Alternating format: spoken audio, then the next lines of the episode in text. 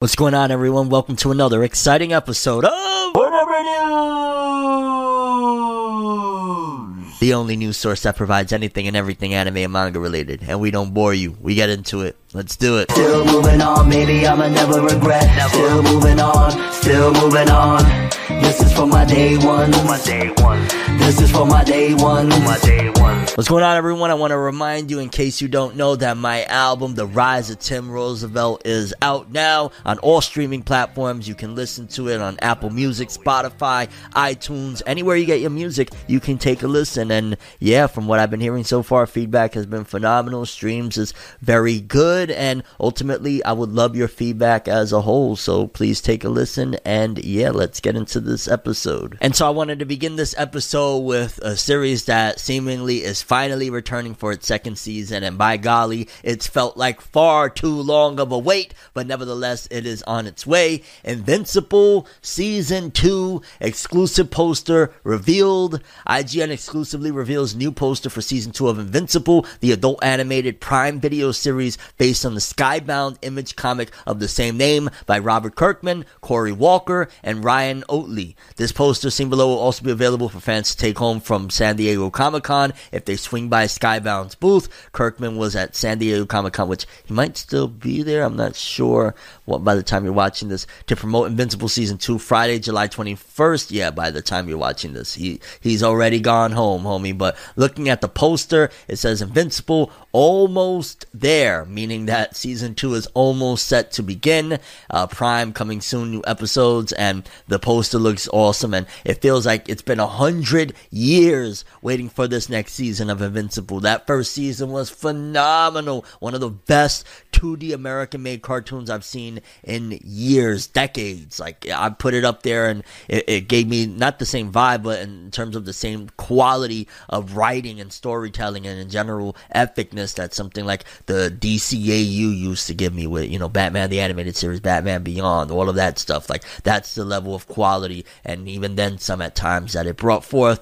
Uh, Invincible, and this poster looks awesome, and it's about freaking time that we get a little bit of an update on you know season two of Invincible. I think it was already like a year ago that they put out a piece of animation of you know Mark at, at a freaking diner eating and whatnot. It's like, yeah, what's going on here? While there's no premiere date yet, Invincible Season 2 will, of course, continue the saga of teenager Mark Grayson and his father, Omni Man. And since we're in the ballpark of talking some Invincible, not only that I want to bring up the animated series, but also Invincible video game has been announced by Ubisoft. Ubisoft announced that it is collaborating with Skybound to create a video game based on the Invincible comic book series. Last year, Skybound teased that it was in the process of working on games associated with the Invincible franchise, which has expanded greatly in recent years, primarily thanks to its TV adaptation on Prime Video. Now, Invincible is set to finally branch out into the video game space thanks to its partnership with one of the most recognizable publishers around. Revealed on Ubisoft's own website today, the publisher announced Invincible, guarding the globe for iOS and Android devices. I'm gonna be honest with you, that is always disappointing when it's not a console game. Like an Invincible PS5 game would slap crazy. I gotta throw that in there. I'm sorry. Guarding the Globe is described as an RPG game where players will be able to collect characters, manage their attack squad, and engage in superpowered multi battle action, all while experiencing an original storyline. I love that aspect. I always like new story. I don't want to just play through the, you know, I was gonna say anime, the animated series. Ubisoft unveiled the Invincible video game alongside a CGI video for the title that features characters like Atom Eve, Monster Girl, and Invincible himself. You can get a look at the first trailer in the well you can get a look at it as you're watching me talk right now. Uh, Allen was right. The world needs more invincible and so does your phone. Introducing invincible guarding the globe an all new superhero powered rpg and you can pre-register now currently gameplay for invincible guarding the globe hasn't been shown off but ubisoft says that the game will see various characters filling attack defender or support roles player will be able to assemble teams of five characters from the invincible universe and grow their powers through netting experience points and equipping various items. Guarding the Globe will also follow a seasonal format, with each new season bringing an additional character from the world of Invincible into the game. It's been so exciting watching the Invincible universe evolve from comic book to TV series and now to a video game. Said Invincible co-creator Robert Kirkman in an accompanying statement. Invincible being a multi-hero narrative, I love that we made the game into a multiplayer RPG and that you can fight numerous battles simultaneously. Ubisoft did an incredible job seamlessly recreating Invincible for the small screen. And overall, that's just massive to see that Invincible not only season two is on the way, we're getting a video game, and in general, it's about freaking time. You know what I mean? Like, Invincible, like I said, was freaking epic as hell. Hopefully, we get sooner than later the first real trailer and a release date for this thing because it's like come on now. And also the video game thing is like it's cool. I might check it out on my phone or whatnot but it would have been way more epic and i would have been 10 times more hype if it was like some really sick rpg on the ps5 like imagine invincible with like the open world aspects of like a i don't know grand theft auto or something like that. Oh my god it would be freaking insane. I wish i wish but either way we'll check it out and invincible new video game game or first video game, and Invincible Season 2 finally on the way. Moving forward, I wasn't going to talk about this, but it's big news. It's on the cover of Weekly Shonen Jump, so let's talk about it. Uh, apparently, in the latest issue of Weekly Shonen Jump, the front cover is of Luffy from the One Piece manga slash anime hugging and putting his arm around, shall I say, Luffy from the live action One Piece series. And normally, I wouldn't really talk about it because I've already kind of said I'm not going to really talk about the One Piece live action no more. I have no interest in watching this thing at all. So I really wasn't going to talk about it. But uh, I found that to be a very big deal. And I don't know what you would call it if it is very aggressive marketing, like, yo, let's really hardcore go hard to make sure people care about this thing, or is it just like, yo, they are trying everything to make it not fail because it was recently announced that they're going to have like the Japanese voice actors do the Japanese dub for the, you know, One Piece live action. Now they're taking it a step further, which I don't remember the last time, and maybe I'm just misremembering, but I don't remember at all the last time I've seen a live action real person on the cover of Weekly Shonen Jump, let alone something, you know, used to promote a live action. Like like they didn't do this for Bleach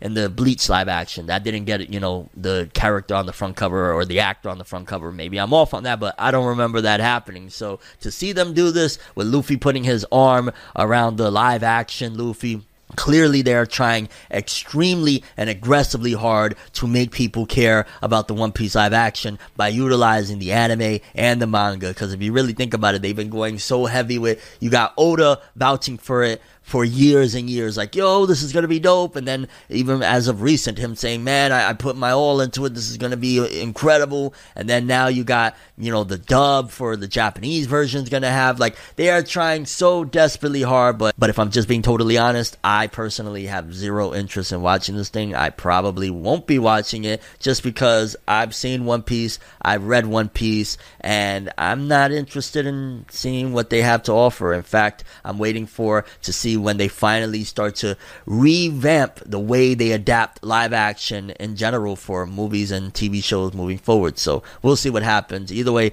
Godspeed to Oda. At the very least, I would like for this thing to be successful simply because Oda has put his name on the line, and I don't want Oda's name and, to be tarnished and his reputation to look a little funny under the light because he's, you know, vouched for this thing so heavily. Likewise with the One Piece, you know, anime being attached and all of that stuff. Like, it'd be dope if it was successful, but again, I personally don't see myself even watching it. And yeah, it's on the cover. This is like hardcore, aggressive marketing. Like, there must be a lot of money on the line, and at the same time, if you really think about it, it's kind of like one Piece is Shueisha's biggest property, like next to Dragon Ball. Like Dragon Ball is the biggest thing, I think, globally. One Piece locally is the biggest thing, and manga sales wise, One Piece is the highest selling manga of all time. I'd imagine there's a certain mindset behind it that if One Piece can't break the live action curse of like, yo, this is the greatest thing ever, um, in terms of, you know, the westernized version or whatnot, then probably nothing can. So Shonen Jump and Shueisha and the people behind all of this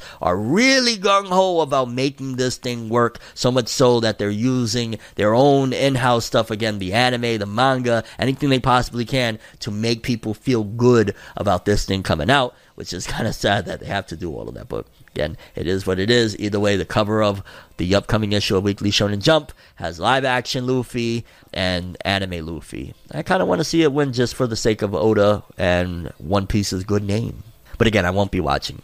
Moving forward, quick update for Bastard Heavy Metal Dark Fantasy Anime Series Season 2. New key visual, and the key visual is dope, but I'm gonna be honest with you, Netflix lost me when it comes to this Bastard adaptation quite a while ago. Again, the first season just really wasn't knocking, and if you can't get me in that first season, because uh, I remember really enjoying, and I still have my copy of the DVD of the old Bastard anime OVA, and that thing slapped. So to see the new Bastard and it's not really hitting, and it's kind of like, oh, it feels very campy. I'm like, I don't know if it's just that this is more closer to the source material and the source material was less grittier or what's happening here. But yeah, unfortunately, they kind of lost me. And the visual looks cool, but mm, not really my cup of tea per se.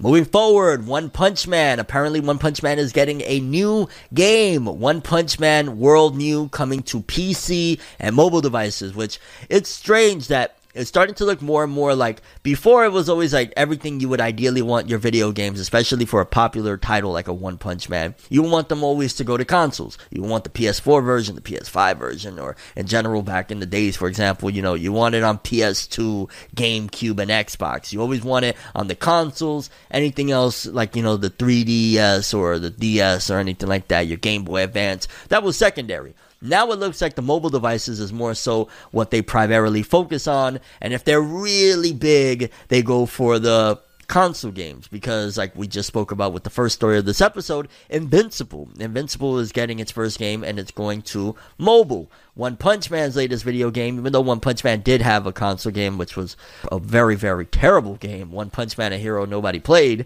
It's a hero nobody knows. It's a inside joke. I call it a hero nobody played because who wanted to play that shit? It looks terrible. It was terrible. I have it. It's it's bad. I got it for a bargain, like 10, 20 bucks. But this game is coming to PC and mobile devices. So One Punch Man, and I believe One Punch Man because yes, I remember actually talking about the One Punch Man game. There is already a One Punch Man game for mobile, and and there's a One Punch Man console game. So this is a new one based off of the images and the trailer that they showed so far. It does look kind of cool.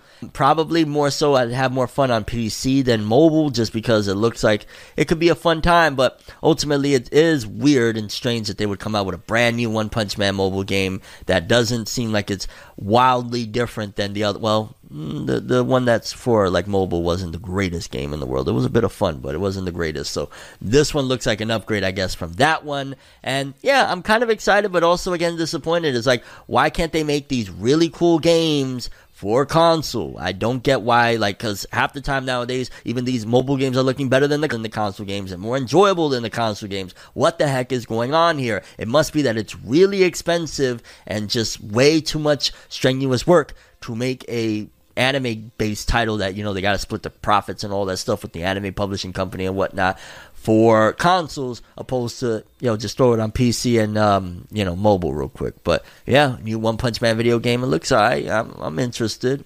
Just a shame that it's not on consoles. Moving forward, big, big, big, big, big news for the Boruto IP and Boruto Naruto Next Generations in general. In case you have not heard, Boruto Part 2 has officially been rebranded, at the very least for the manga so far, because initially, this entire run, the Boruto manga itself, has simply been called Boruto. The Boruto anime has been called Boruto Naruto Next Generations. Now, we don't know exactly what the anime is going to be called upon its return, but apparently, according to the biggest reveal, or the big reveal in the latest issue of V Jump magazine, Boruto will be starting its second part titled Two Blue Vortex on August 21st. So it will be called Boruto 2 Blue Vortex. And I'll be honest with you, I've theorized it a lot. You can go check out the video on my other channel for Nev. Um, but ultimately, it seems as though Two Blue Vortex could potentially be referring to his two eyes, one being the Jougan and one being his regular blue eyes, and ultimately a vortex. It could be multiple different things. It could be something to do with an Uzumaki, a spiral, the Rasengan. There's a lot of different aspects, but definitely very interesting to note that they've decided to make not only on an anime side of things, but a manga rebrand. And normally the manga doesn't rebrand. Like in case you don't know, the Naruto manga is called Naruto straight through. There is no Shippuden in the manga. That's the anime side of things. Likewise with Dragon Ball, there is no Dragon Ball Z in the manga. It's just called Dragon Ball straight through. So for a manga to take the liberties of okay, you know, it's no longer just Boruto or we're not going Boruto Naruto Next Generations, considering it would be a very weird thing to call it Naruto Next Generations if you've read what's happened with Naruto and the Boruto manga then no, you, you know, they, are going to go with this two blue vortex thing. So I'm interested to see why it's called two blue vortex. What was the, I mean, aside from, yo, rebranding was desperately needed considering Boruto's name has been, yeah, in the mud to say the least for a while now. So that was a very big thing. But also they revealed while they gave that new title, preview of Sarada's character design for the Boruto time skip because a few years are supposed to pass in between this Boruto and the future Boruto. And for the most part, it isn't the greatest redesign in the world, to be honest with you. It's cool that they have her with shorter hair, and I like that in the image she has some Uchiha earrings and whatnot, and it seems as though she has potentially either Boruto's jacket or it could even, it kind of resembles a bit Itachi's um, Akatsuki cloak as well. So I'm not really sure exactly what was going on there, but it is kind of dope to see. But nevertheless, yeah, Sarada's character design is like, mm, probably why they just used that as a teaser because the next issue of Boruto still was a month away. So it was like, let's show one of the characters that probably didn't change all that much in comparison to the other ones, is why I'm assuming they decided to reveal Sarada because I'm not that over her character design. Not to mention Ikemoto's very questionable choices in terms of like that choker around her neck and the apparel is like little bit much if you ask me, but uh, it is what it is. Either way, Boruto will be starting its second part, Two Blue Vortex, next month, and I am massively excited, and I'm sure a lot of you are too. Probably some people that didn't even check out Boruto might give it a go. There's 80 chapters. You could skip about nine of them because it's just the Boruto, Naruto, the movie stuff. So essentially, you got like 71 chapters, and you can catch up. And I can assure you, opposed to the Boruto anime, the Boruto manga is really good. it's very, very good from top to bottom. Uh, so I think you would have a great time. And yeah, you could be caught up with us on Two Blue Vortex because Boruto fans it's finally time to eat. And while we're talking about Boruto and the Naruto franchise in general, in case you didn't know, the Naruto Minato manga spinoff had released its chapter finally on July 16th. It was a very incredible chapter. I also talked about that on my other channel as well. If you want to go check it out on a big stream from originally the Twitch streams that I do, twitch.com slash Tim Roosevelt. Go over there, subscribe. You get a free copy of my album, The Rise of Tim Roosevelt, if you subscribe to me over on Twitch. Just a heads up in case you didn't know.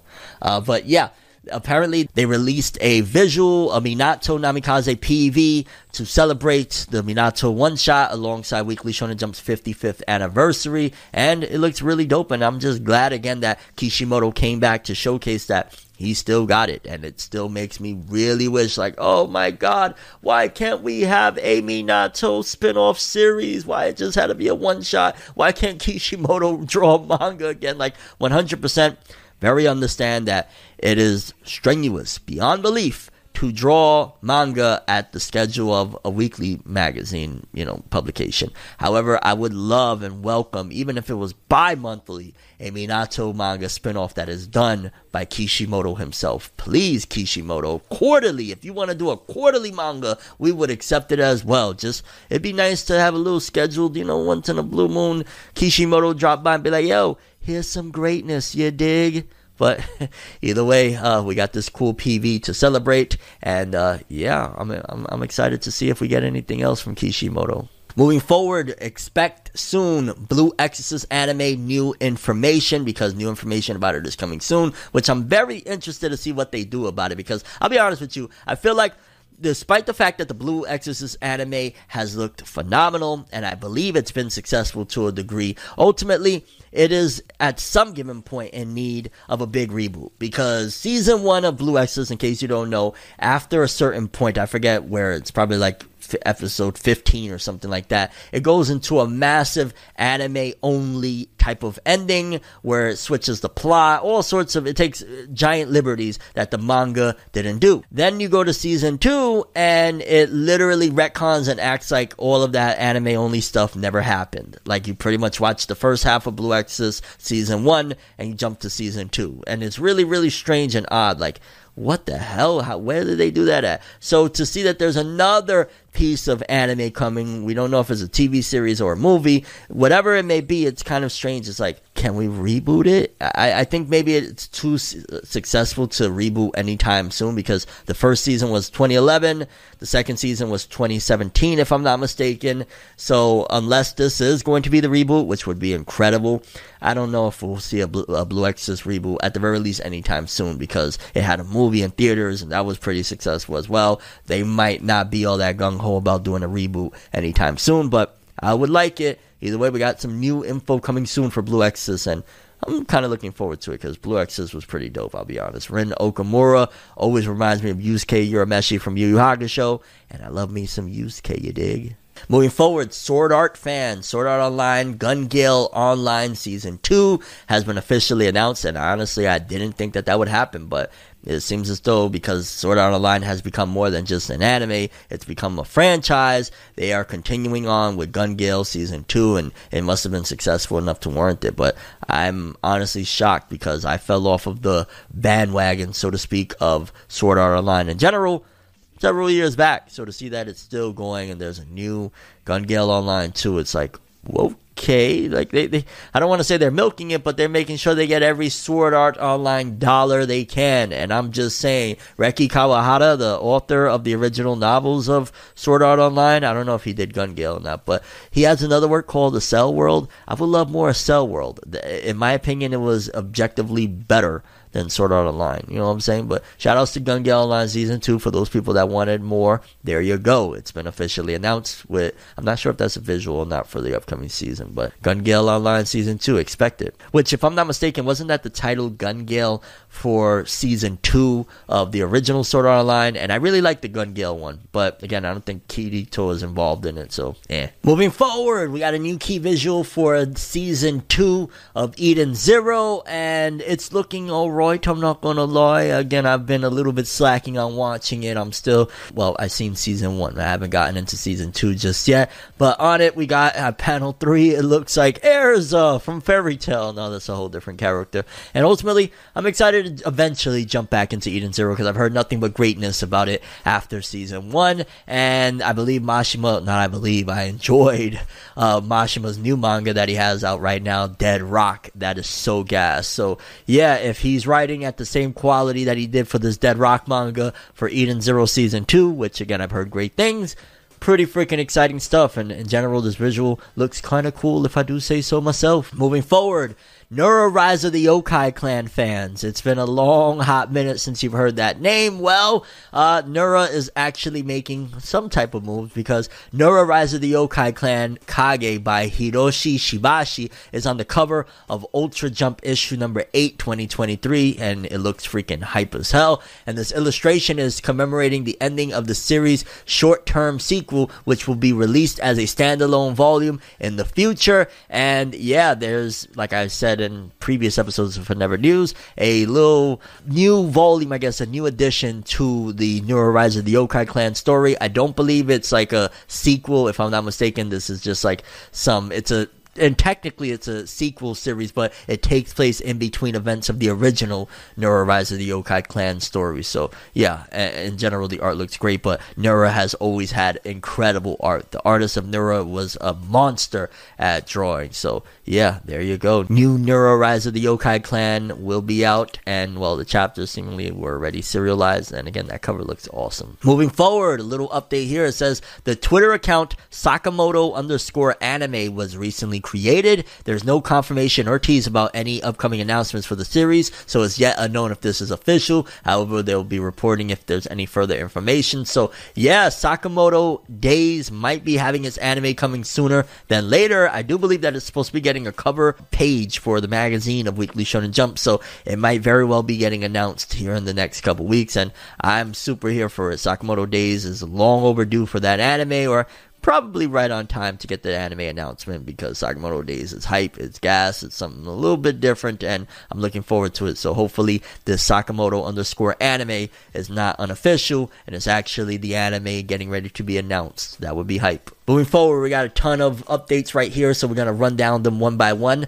Jump Festa 2024 will be held in December 16th and 17th, 2023. So now we got the official dates for Jump Festa. Mark your calendars, folks, because that is where all the big news comes out for Shonen Jump. The next anime, anime trailers, new manga, all sorts of stuff. So we might even actually see Boruto this time around with some significant announcements at this thing now that we're getting the two Blue Vortex spin-off series and the time skip finally being here after being promised for three freaking years. So yeah, there's that. And of course, more information will be revealed in the future. But yeah, Jump Festa will be the 16th and the 17th of December. Hype for it. Uh, then we also have that Black Clover will be on break next week in Weekly Shonen Jump issue number 35 and we'll resume in issue number 36 slash 37, which will be a double issue, which means that there will be no jump the following week um, as scheduled again. So yeah, Yuki Tabata, get a break. I always say get a break. Horikoshi, please take many breaks because you're falling apart. Which hey, My Hero Academia, Kohei Horikoshi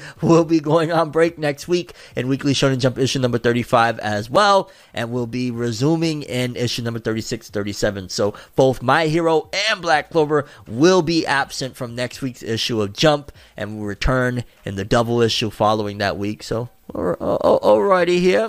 We're gonna have way less manga to talk about and read, but I, I prefer the mangaka getting their break, so it is what it is. And then we also have that My Hero Academia's TV anime will be publishing the latest information of its upcoming event in Weekly Shonen Jump issue number 35. The event will be held in August 6, 2023, which will more than likely just be like maybe some new visuals, maybe a small teaser, PV of the upcoming season of My Hero. Nothing significant because we just wrapped up My Hero Academia season 6 fairly recently, so I'm expecting maybe just a a new key visual, something very small, nothing crazy per se, um, as we approach next year for the next season of My Hero. But yeah, big event incoming. I mean, I'm, I'm hyped for it. Let's see what it got because one of the biggest things upcoming for this season of My Hero for me personally is Star and Stripes. Star and Stripes is like the last incredible thing about My Hero that I'm still very much so excited for when the anime rolls around.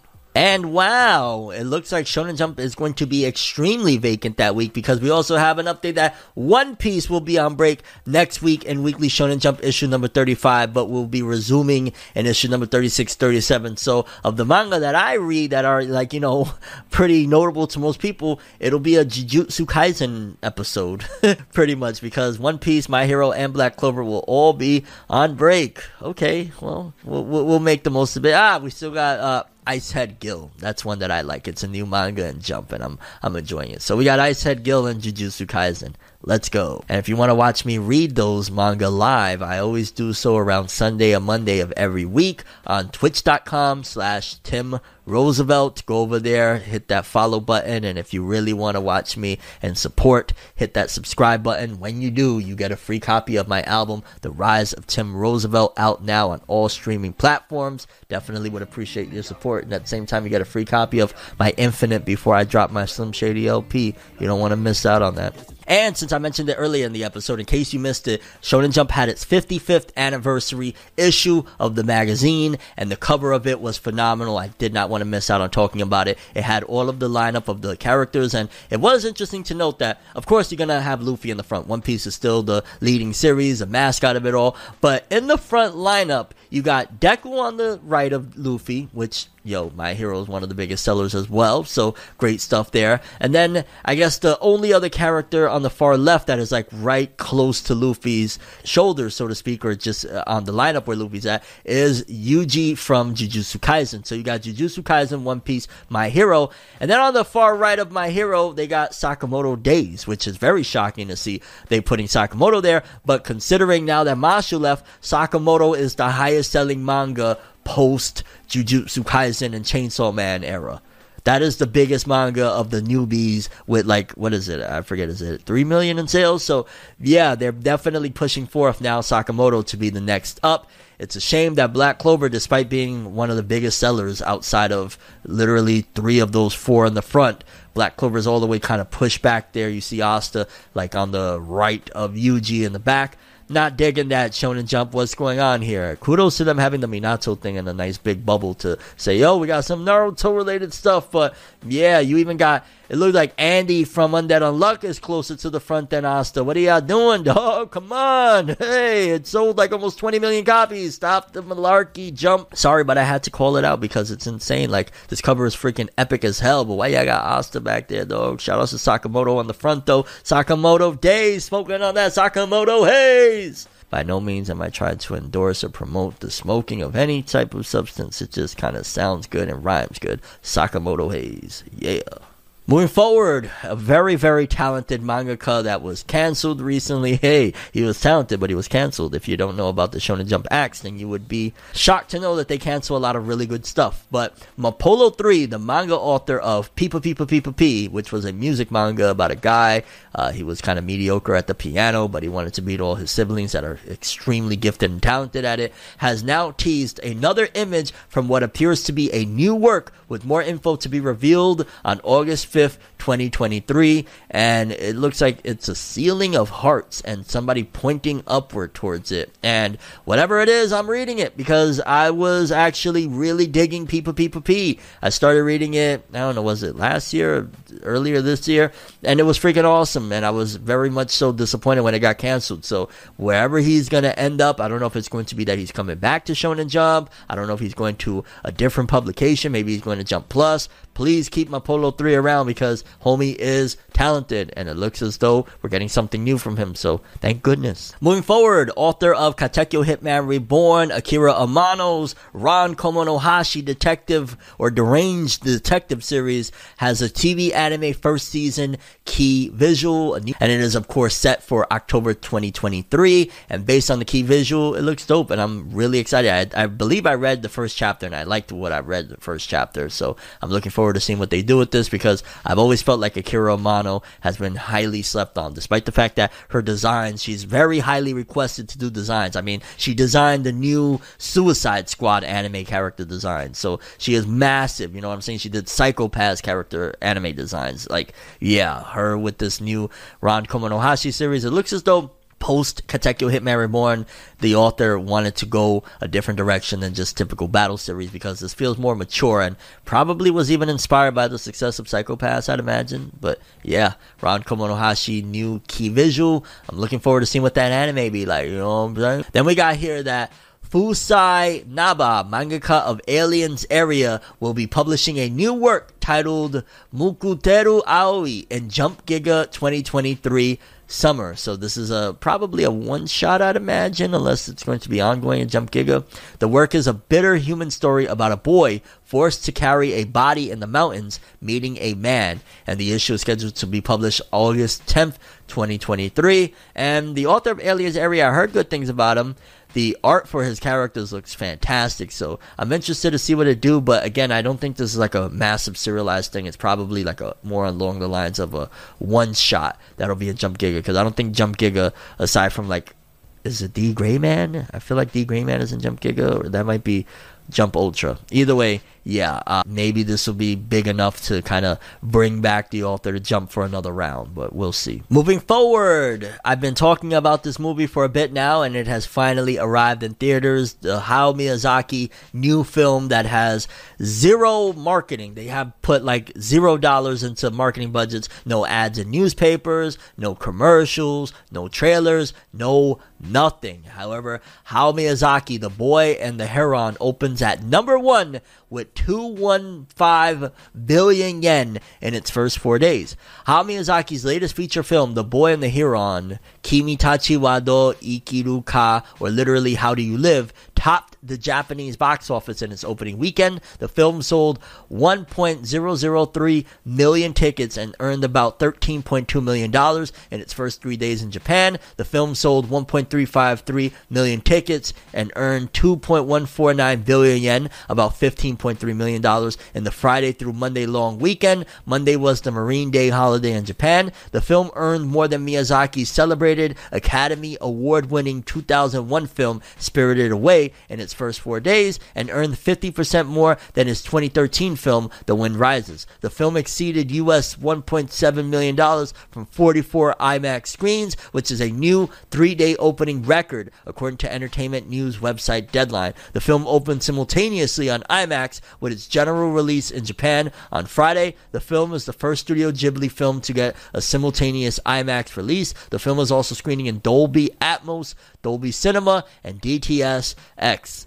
GKIDS licensed the film and it will be released in North American theaters later this year. And yeah, big wins, but I'm going to be honest with you some of this feels a little bit tricky and i'm wondering if maybe there's something more to this whole story aside from we want to try new ways of you know marketing by not marketing and having word of mouth spread and whatnot because yes it's dope that it did all these things but what was the budget like for this movie. That's something that I looked everywhere last night. I couldn't find a, a, peep of how much it cost to make this movie because it could have very well been that this movie went extremely over budget and they were like, "Yo, we want to make a profit off of this. So how about to compensate for the budget, let's just try some unique strategy of not marketing it at all by you know, marketing it via word of mouth, so to speak. So I'm curious what the budget was like to tell whether or not this is a success story because yeah, that money is really good of like, yo, it did 13 million opening weekend, but what was the money spent to create this film? Sure, they saved out on millions upon millions of dollars by not you know, doing commercials and promos and whatnot. But I'm definitely curious to see was it a success or not based on budget. At some given point, they have to reveal the budget, right? You know what I mean? Like, they, are they going to just hide it forever? How much it costs to make this film?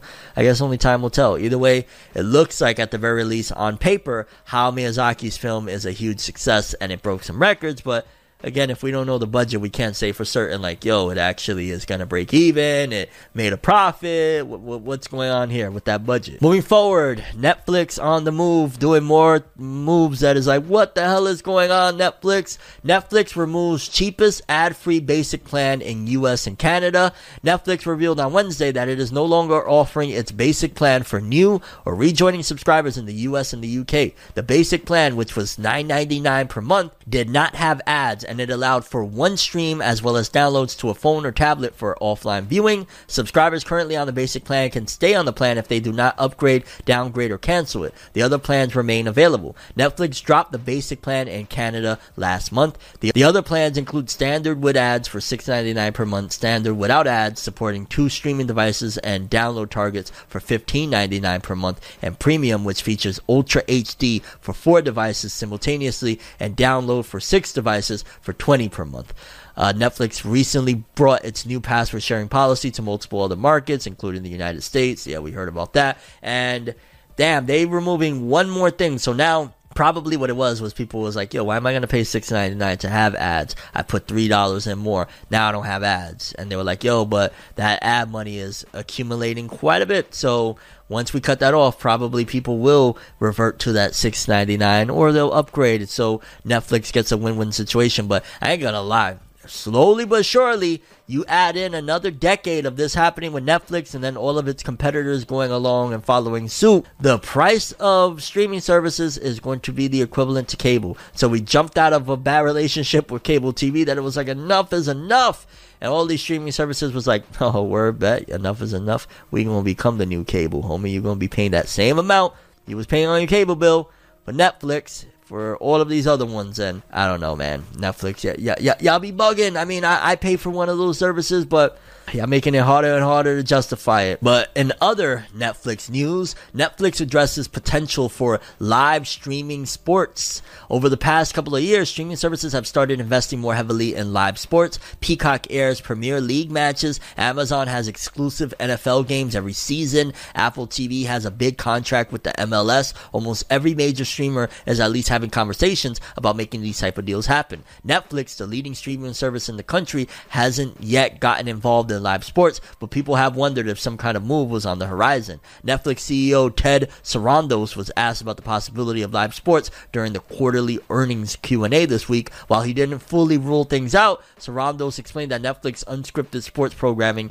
is currently the primary focus. Our position in live streams remains unchanged. We're super excited about the success of our sports adjacent programming. We just had it recently, just launched a great one called Quarterback with the NFL a few weeks ago. We had Tour de France, which did exactly what we saw with Drive to Survive, which has introduced a brand new audience to a sport that's been around for a really long time and not very well understood. And you do that through exceptional storytelling, not through the liveliness of the game. He continued on to say that the unscripted sports shows the streamer currently offer act as a way for subscribers to be a part of sports year round, not just while they're in season. So by doing that, we can now offer the wide variety of sports programming for sports fans that that's in season year round, and it really leans on our strengths, which are storytelling. So we're excited about that. And you read some of the experimental stuff that we're going to be doing, like this live golf match in November, and we're excited about that because it serves as a promotional vehicle for our sports brands like Full Swing and Drive to Survive. So we really think that we can have a really strong offering for sports fans on Netflix without having to be part of the difficulty of the economic model of live sports licensing which I'm not gonna lie, I don't really care one way or another, but it is interesting to note whether or not they will be putting their hands into the live sports arena. And it seems as it stands right now, they're not really interested. They're kind of doing their own thing when it comes to sports. So kudos to them. And then one more story regarding Netflix. Apparently, they're claiming, whoa, there's no more price hikes for at least a year. That's, I guess, good news, right? Fortunately for Netflix subscribers, it looks like the platform's current subscription rates will remain the same for the next year. We largely paused them during paid sharing rollout, and so that's to be expected, Netflix Chief Financial Officer Spencer Neumann said during the company's earnings videos on Wednesday. For ads, that new revenue stream, we've expected a gradual revenue build, and so that's not expected to be a big contributor this year. So continue to be on target. So most of our revenue growth this year is from growth in volume through new paid memberships, and that's largely driven by our paid sharing rollout. Paid sharing, of course, is Netflix's business verbiage for its crackdown on password sharing. Earlier this year, the platform made it so subscribers had to be on the same internet to share an account at regular rates. We see a cancel reaction in each market when we announce the news. Netflix wrote this earlier, but as borrowers start to activate their own accounts and existing members add extra member accounts, we see increased acquisition and revenue. In Canada, which we believe is a reliable predictor for the US, our paid membership base is now larger than prior to the launch of paid sharing, and revenue growth has accelerated and is now growing faster than in the US. We've landed on a thoughtful approach to monetize account sharing. We'll begin rolling this out. Yeah, they already said that. And so, yeah, it looks like at the very least for the year, everything will remain the same price wise, which also means that more than likely next year they will continue to increase the prices. So I'm expecting within the next couple years, Netflix is going to cost 30, 40, 50 bucks for the premium service, which is outrageous. And again, streaming services was supposed to end cable TV, not become it, but it's slowly but surely headed that way because you think about it, if it's 20 bucks for the premium of Netflix, if it's 20 bucks to get this one, 20 bucks to get that one, you start adding it all up, you get five streaming services, you're paying a cable bill again. Like, it's madness. And then they wonder why people be, come aboard and bring along, put your pirate hat on. Moving forward, Tatsunoko Production co-founder Ippei Kuri passes away.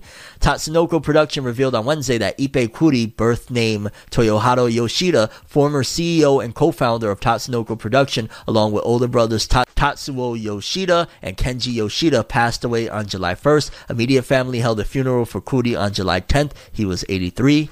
Kuri served as character designer on Judo Boy, Gatchaman the Movie, Space Ace, Toshi Gordian, and Robotech 2 The Sentinels. He was a director on Judo Boy, Speed Racer, and Decision. He was a producer on Gatchaman, Samurai Pizza Cat, and Tekkaman Blade 2, among others. And rest in peace to, uh, you know, Ippei Kuri, which, uh, if I'm not mistaken, wasn't there like games Tatsunoko versus Capcom or something like that? So big, big loss in my opinion. But yeah, rest in peace to homie. Moving forward, Toei Animation streams 1993 Slam Dunk anime on YouTube, and this is big, big wins for people that want to watch Slam Dunk. Toei Animation announced on Tuesday that it has begun streaming the first 10 episodes of the 1993 TV anime adaptation of Takehiko Inoue's Slam Dunk manga on its YouTube channel. The channel will stream more episodes weekly until the entire series is available. Inoue published its iconic sports manga in Shueisha's weekly Shonen Jump magazine from 1990 to 96 for a total of 31 volumes. The 93 TV anime received four anime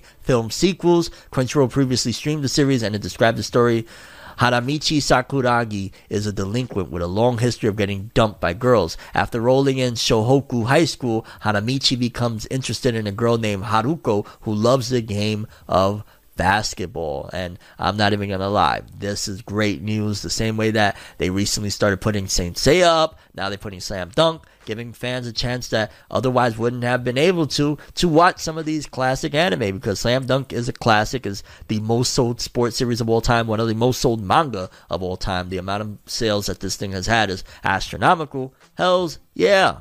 Moving forward, Jujutsu Kaisen Anime Season 2 reveals English dubcast with a July 20th premiere. Crunchyroll announced on Wednesday will begin streaming the English dub for the second season of Jujutsu Kaisen Anime on Thursday at 4.30 p.m. So as you're watching this, the first episode of Season 2 of Jujutsu Kaisen's dub will be available for you to check out, which is great because there's a lot of people that want to watch dub, and I, I don't blame them. I'm, I'm at that point where I prefer dub over sub. It is what it is. Put some subtitles on there so I could, you know, the closed caption aspect, but I prefer me some dub. I'm just saying. Moving forward, apparently, big, big news in case you have been uh, living under a rock. The writer's strike and actor strike is continuously, rigorously going on in the streets of California and a few other different places in terms of striking because they want better wages, they want better shares for, you know, royalties, all sorts of stuff. And we've been having multiple different reports of different actors saying, yo, I got literally three cents for my role on this show or on this movie. Like, bunch of horror stories which now Zordon actor, in case you don't know Zordon Power Rangers, uh, David J. Fielding made less than a thousand dollars on Power Rangers. This is so disheartening to hear. Power Rangers was ginormous when I was a kid. Homie made less than a thousand dollars. What?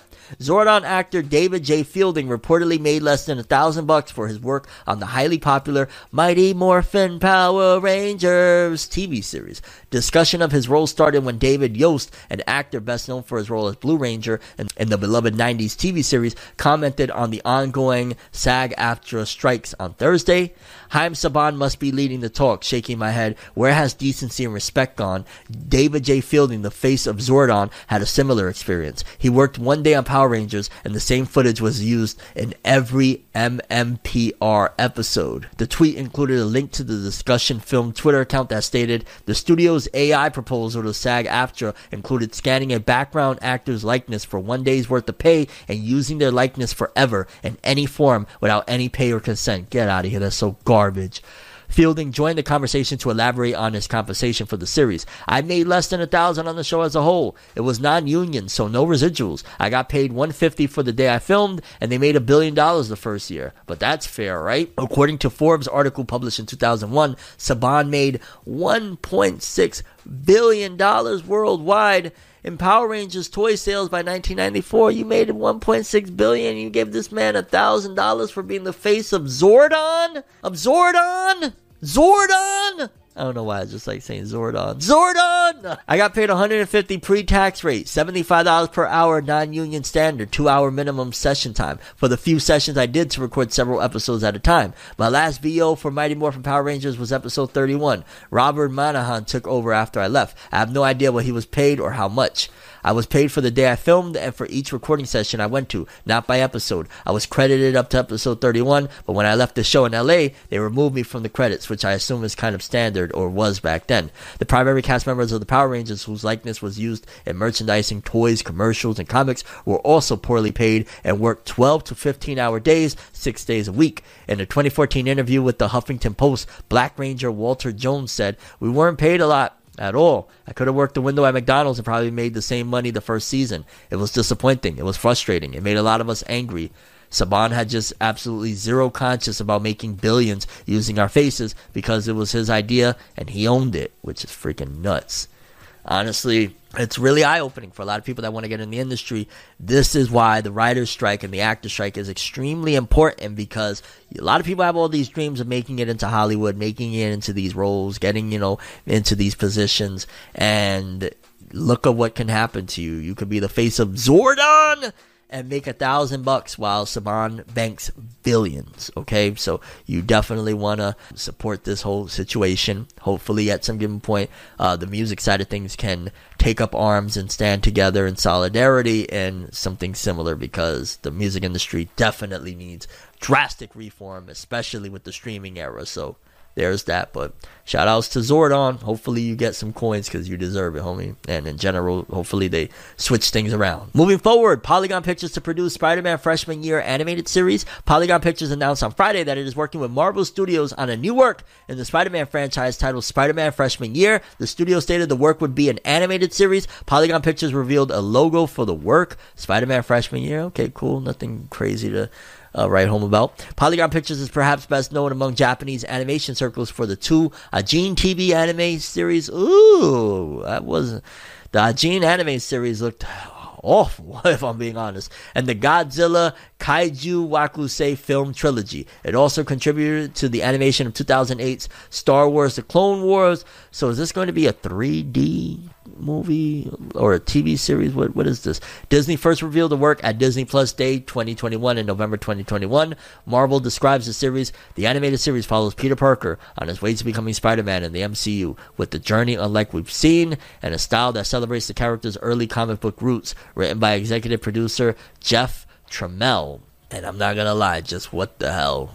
You Yo, Spider-Man sophomore year work is also in development, but it's currently unclear if Polygon Pictures is also involved in that picture or in that project. And I'm gonna be honest with you, if it's in the same vein of Ajin, you can keep it. it seems as though like, yo, we got the big announcement, like, yo, DC's doing the uh, Suicide Squad anime, and Spider-Man's like, yeah, we're, we're we're still doing that animated series we announced years ago, baby, and we're gonna do it in the style of Ajin. You can keep it. Yeah. Moving forward, a little more Naruto related news. Apparently, Naruto's 20th anniversary concert reveals rocking visual and event performers with this visual that looks so freaking awesome. You got anyone from Kakashi, Jiraiya, Minato, Gaara, Sasuke, Naruto. We're going to name all of them. Shikamaru, Deidara. Is that Sasuke? No, that's Itachi, Obito. Oh my god, Obito playing the drums is hilarious. Sasori, Hinata, Sakura, uh, Ino, Sarada, Boruto, Mitsuki, Kawaki. Kawaki has the most swag out of everybody there. I just got to throw that in there. And Ino looks kind of cool too. I ain't gonna lie. And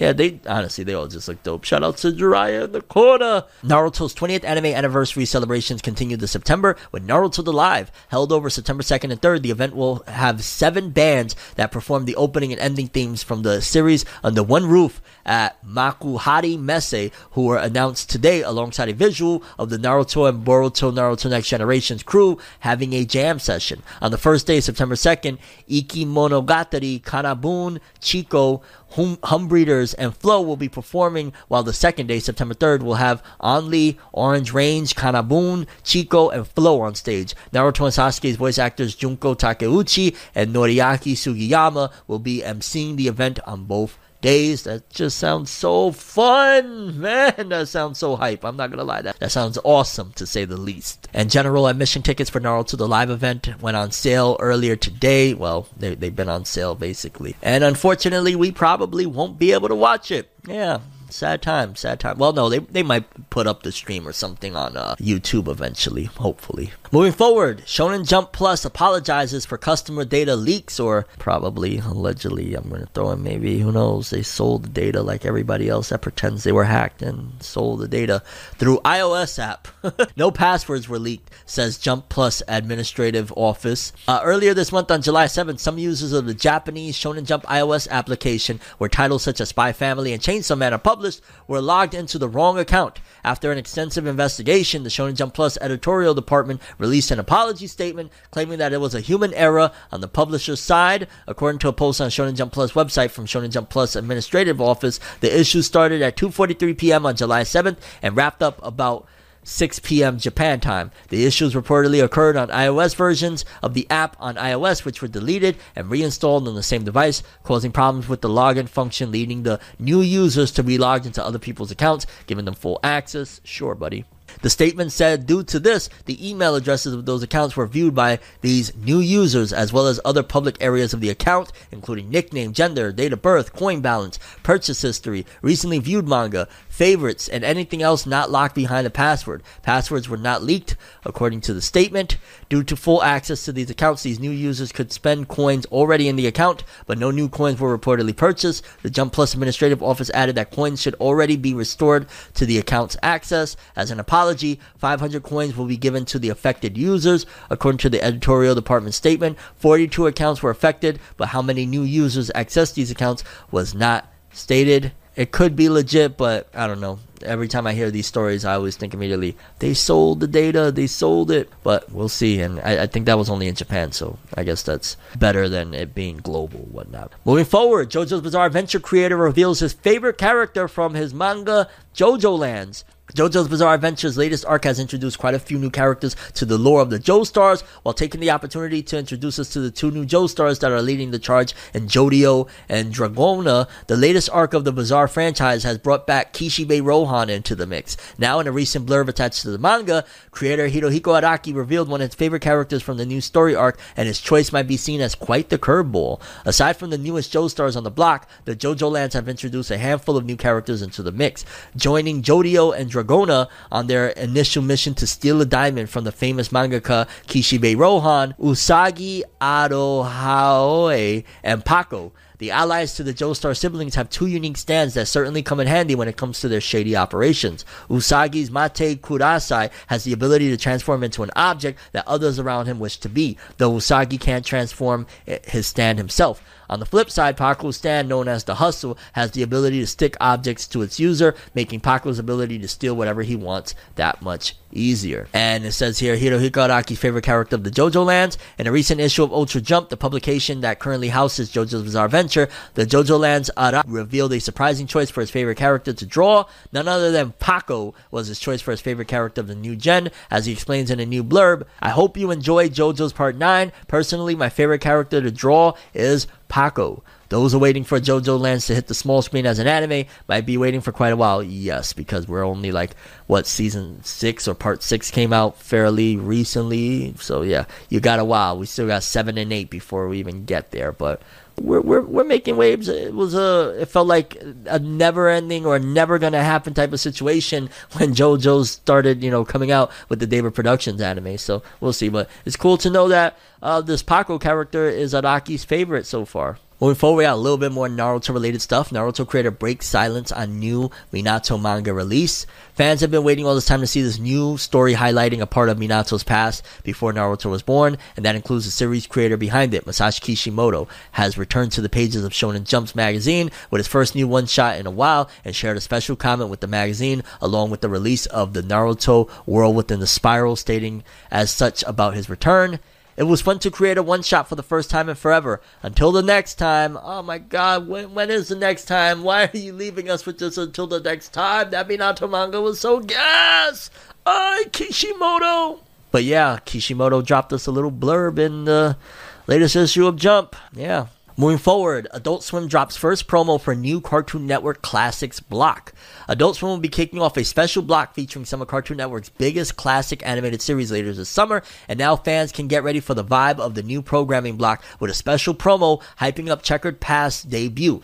Adult Swim previously announced earlier this summer about plans to bring back Cartoon Network's biggest animated classics in a special new block added to the start of Adult Swim's programming, and this will feature returning shows such as Dexter's Laboratory, The Grim Adventures of Billy and Mandy, Andy, Courage Cowardly Dog, Ed, Ed and Eddie, and more favorites. Now fans can get the first idea of the logo and vibe for the new Checkered Past block coming August 28th with a special new promo hyping its debut. What are you doing at 5 p.m. August 28th? Checkered Past, which has skull and bones. Eh, all right, I, I don't know that that looks okay, whatever. Adult Swim. What is Checkered Past? Adult Swim will be expanding to 6 p.m. on Monday through Friday, beginning on August 28th, with a new block titled Checkered Past. Again, this extra hour will feature Cartoon Network classics, as these shows have not been continuously running on Cartoon Network for some time, but are still very popular, even though Boomerang has been slaying. Like, yo, shout outs to Boomerang, slept on.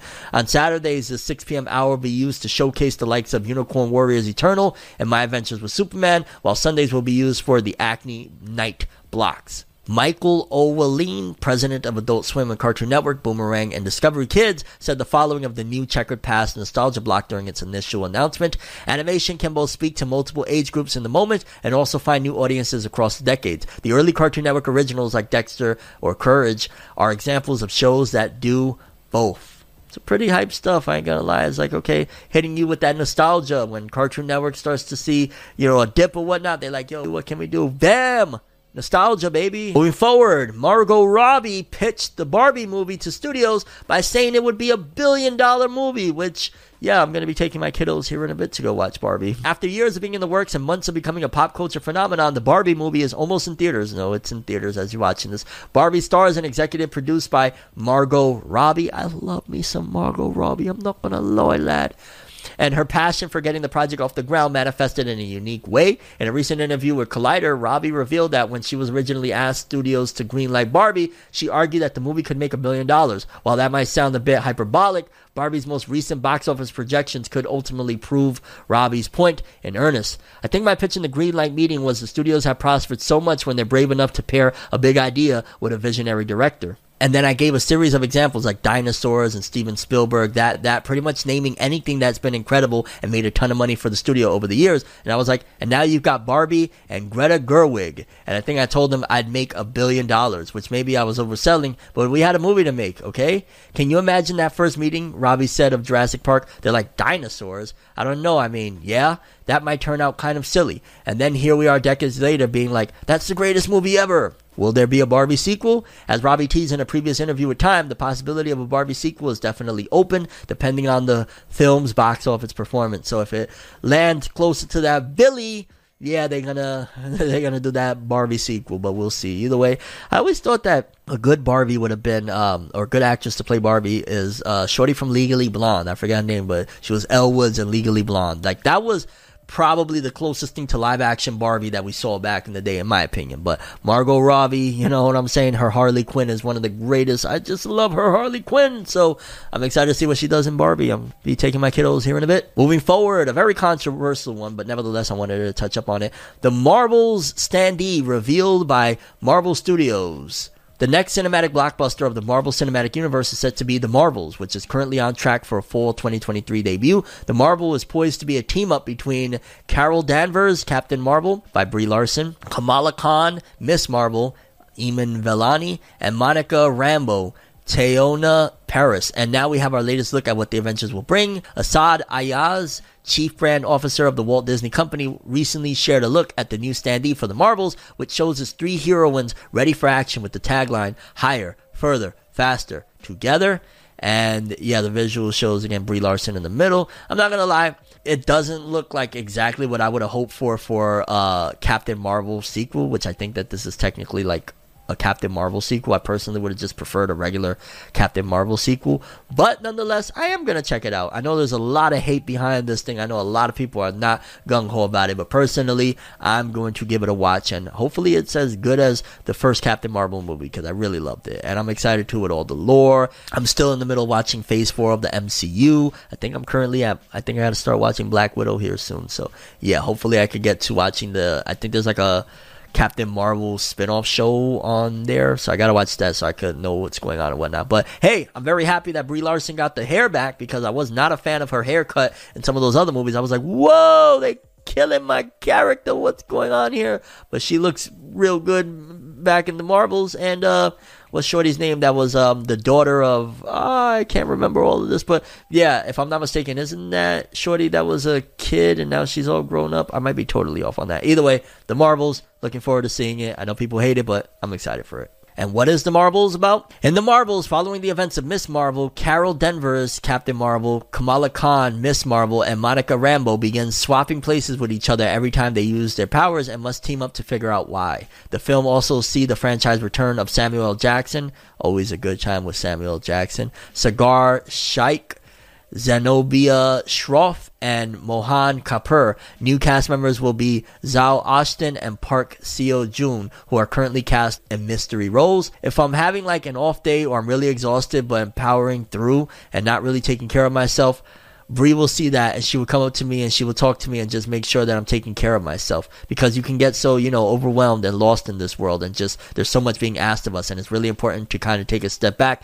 and see what you need in your environment to be able to do this work. Because we're doing like 10 to 14 hour work days, it's really uncomfortable costumes and you know, it's very physically and emotionally demanding. So it's just really nice that Brie and Teyonah kind of check up on me and make sure I'm okay. Yeah yeah, we'll see how this movie goes. The plot doesn't sound incredible. Like, hey, you're switching powers or whatnot. It would have been something. Like, I, again, I really love the first Captain Marvel movie, so we'll see. Wit Studio president unpacks anime's global renaissance. Is that yes, renaissance?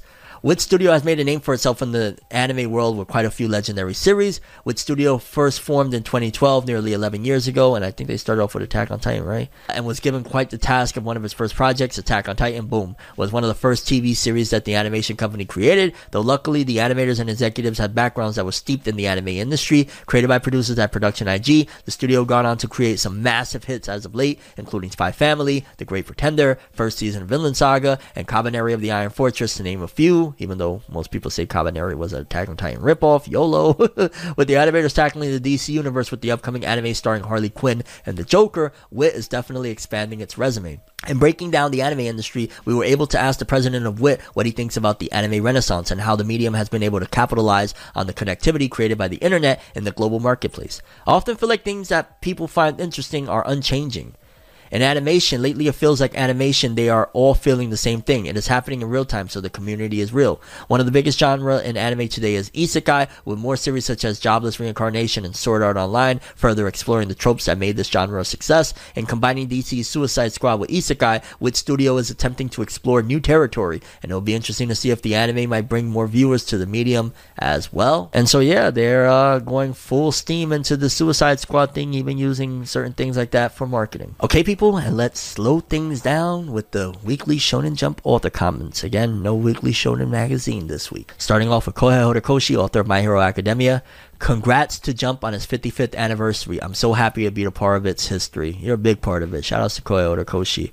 We got Masashi Kishimoto. We did read this one earlier, but what the heck? Let's read it again. It was fun to create a one shot for the first time in forever. Until the next time, please come back, Kishi. Come back soon. We love you. We got Akane Banashi's Yuki Suenaga. The movies I've seen recently are Hard Days, Extraction 2, A Janitor, and Ping Pong. No doubt, that's dope uh, Kill Blue to Tadatoshi Fujimaki. My previous studio was near Nakano Sunplaza, so my feelings on it closing are complicated. I'd imagine he's trapped in some nostalgic uh, blend because he was, you know, doing Kuroko back in the day. Uh, we got Eiichiro Oda created One Piece. Thank you for letting me take a break beam. I'll do my best to adjust to my newly improved eyesight. Hopefully his eyes is doing good and his health is all good. Uh, we got Gege Akutami, author of Jujutsu Kaisen. The brain construction is different. So Unlimited Void probably works less well on a curse compared to a human. Interesting. We got Yuto Suzuki, author of Sakamoto Days. The MacBook Pro I use as my main computer has had its battery swell up so much that I can't close it. I've had that happen with a Mac. It's so weird how that happens. But yes, I understand you, homie. Uh, we got Blue Box Koji Miura. I put carpet on almost all my floors for my cat, and I'm happy to see her running around happily. Yo, some of these manga be loving them cats. Uh, Icehead Gills Ikuo Hachia. Summer camp in grade school, putting chopsticks into the mouth of a fish and pulling out his guts. That's when I learned what life means. Whoa, okay then, buddy. a little, little, extreme there, Mike. Uh, we got Witch Watch's Kento Shinohara. Congratulations on 55 years of Jump. I'm proud to be sitting in a small corner of history. Big ups to uh, Witch Watch. We got, let's see here, Martial Master Asumi Kawada. 55 years. Congratulations. Wow. I hope to still be here for the 56. Hopefully, dog. Uh, we got Nue's Exorcist by Kota Kawai. It's a little luxurious, but I like to get the Chahan Supreme at 7 Eleven and combine it with the golden black vinegar pork. So good. I don't eat pork, but YOLO, do your thing. The Elusive Samurais Yusei Matsui. It's an honor to celebrate the 55th anniversary of Jump and to be in the same issue as Naruto again. I know you feel it, dog. I know you feel it too. Shout outs to Assassination Classroom. We got me and Roboko Shuhei Miyazaki. I went to the Roboko special event. It was amazing to see Matsuo-san and Suda-san. Is that the voice actors of Roboko and the other main character? Uh, Black Clover's Yuki Tabata. I'm so happy to put a five-leaf manga in the 55th anniversary of Weekly Shonen Jump. Tabata, we're happy to see you, dog. Long live Black Clover and long live Tabata and his success and happiness. We love you, bro. We got Cypher Academy's Nisi Oisin. It's the weekly Shonen Jump for 55 years. I'm so grateful for every week of history. Big bet. I know you feel it. We feel it. Uh, Mission Yozakura Family, Hitsuji Gondaira. I'm super late, but a Yozakura novel is out. So if you have any interest, please check it out dope stuff. And then Alexio Shifumi Tezuka.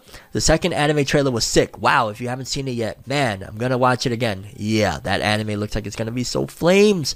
The Ichinose Family Deadly Sins by Taizan 5. I'm so happy to be in the same issue as Naruto. Congratulations on 55 years. Yo, we broke it. He finally didn't say read the latest chapter, but yo, Naruto does those things. Shoutouts to Kishimoto. And we got the last one, Fabricant 100's Daisuke Enoshima. So many people's Mondays have improved over the last 55 years, including mine. Congratulations. Big facts again. Just all around. It feels so good. I don't know, man. Of somebody that's been talking about this magazine for 13 years. Um, I feel like, uh, in a strange way, I, I feel a part of the celebration in terms of like, yo, dog, 55 years of these stories that have changed a lot of lives, including my own. Shoutouts to Shonen Jump for 55 years years, seriously. And we close this episode off with the top 50 best selling manga of the week, courtesy of Jose underscore Ke. Let's do this. We got 50 through 41 at 50. Yomi no Tsugai Volume 4 in 11 days is a shame already at 50. But still, um, the author of Fullmetal Alchemist, Hiromu Arakawa's latest work, with 181,704. It's like everybody ran and bought all the Yomi no Tsugai volumes. And yeah, it's kind of dropping out of the top 50. But still, 181K for Volume 4. Big, big stuff. Uh, we got at 49 Shoha Shoten. I believe that's one half. Yeah, Takeshi Obata. I think that's the artist of Death Note, Bakuman, all of those you know amazing classics. Volume 5 in 6 days, 11.6k. Uh, not the greatest showing, but it's dope, alright. Uh, Spy Family Volume 11 still hanging in there from April 4th with 11.7k this week, bringing its total to 1.27 million copies sold. Let's see, keep going. We got One Piece Volume 105 from March, still in the top 50 G's, with 13.2k this week, bringing its total to 1.8 million. Not bad, not bad, not bad. We got places 40 to 31. Undead Unluck Volume 17 in 6 days, 17.2k. I'm really hoping that this anime, because it looks like it's going to be a great anime, I'm really hoping it boosts the numbers because Undead Unluck, it deserves it. We got uh, the Oshinoko effect still full in effect with places 36, 34, 33, 32, and 31. Taking my voice away. No! all selling anywhere from 18.8 to 20k copies this week. We got places 30 through 21. Yozakura uh, Mission Yozakura Family Volume 18 in six days, 20.4k. That's pretty good for Mission Yozakura. It's not great, but it's pretty good. Oshinoko Volume 11 at 29. Jujutsu Kaisen Volume 2 from March 3rd, still on the charts with 20.8k, almost 1.4 million, 1.39, not bad. Uh, more Oshinoko Volume 7 and 6 with 21k and 21.4. One Piece Film Red Anime Comics Volume 2 in six days, 21.8k. Like, yo, just on a, on a quick milk, they got that bread. Good stuff. My Hero Academia Volume 38. 22,000 copies this week, bringing its total to 592k. Yo, that Toga on the cover. Can we just stop with Toga already? Ah! Uh, let's see here. We got Oshinoko Volume 5, 22.3k, 571k total. One Piece Film Red Anime Comics Volume 1. 22.3k yo so they basically sold what 40 or 44,000 copies of this One Piece Film Red anime comic? It's nuts. And I think what is that like a anime to comic adaptation? It's crazy. We got places 20 through 11 Oshinoko Volume 1 22.7 this week 720k total. What is going on in Oshinoko that people are running to buy these things? Uh, we got Ichinichi Gaishu Tsuroku Hancho Volume 6, 4 days, 23.9. I almost thought that was Gachi Akuta for some reason. Holy shit, that's the reason why I read it out. We got Kindergarten Wars, 6 days, 26k. That's, if I'm not mistaken, under uh, Shueisha's new publication. That was in, the, is it Study uh, Jump? What the hell is Boken O Beat? That looks straight up like Trunks and Goten. Volume 17 in six days, 37.8k. Is that Trunks and Goten or some shit? What? What? what, what? Uh, we got Owari no Seraph, Seraph of the End, Volume 30 in six days, almost 40k, 39.4. Not bad, not bad, not bad. And we got top 10, top 10, top 10, top 10, top 10. Let's see here. Top 10. At number 7, Mashle's latest volume, Volume 17 in six days, 54.2. Shout outs to Mashle. What a what a cool run. Kimetsu Gakuen in six days. A chibi manga in six days. 67.3k. Jeez Louise, baby. Hi. Uh, we got Iruma Kun Volume 33 in four days. 78.4k. All right, we see you, Iruma. Okay, all right. Blue Exorcist Volume 29 in six days. 92.2k.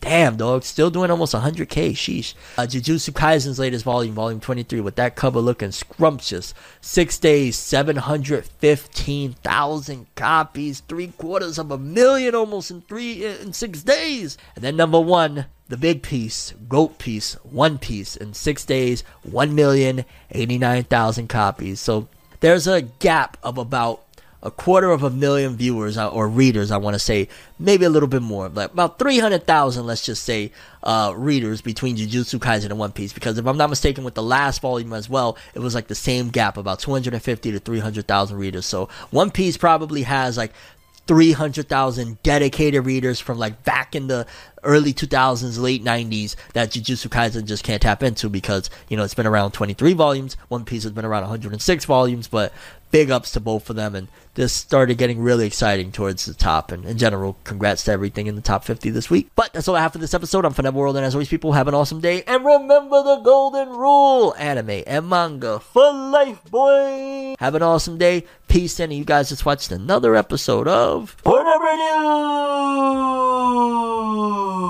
Have an awesome day. Don't forget to check out my album, The Rise of Tim Roosevelt, out now. All streaming platforms Spotify, Apple Music, iTunes. Listen to it. Records like Day Ones. You hear it on the intro and outro, and many more. Super appreciate your support. Thank you for your time. Have an awesome one. Oh, and subscribe and hit that bell if you'd appreciate more anime and manga related news because we do that every week. This is for my day one. my day one, This is for my day one. my day one. I would like to thank each and every person that has taken time to listen and provide feedback for my new album that is out right now, The Rise of Tim Roosevelt. You can listen to it on Spotify, iTunes, Apple Music, pretty much anywhere you get your music. You can listen to it. Link in the description below so you could go check it out for yourself. Thank you so much, and let's keep on rocking out, you know?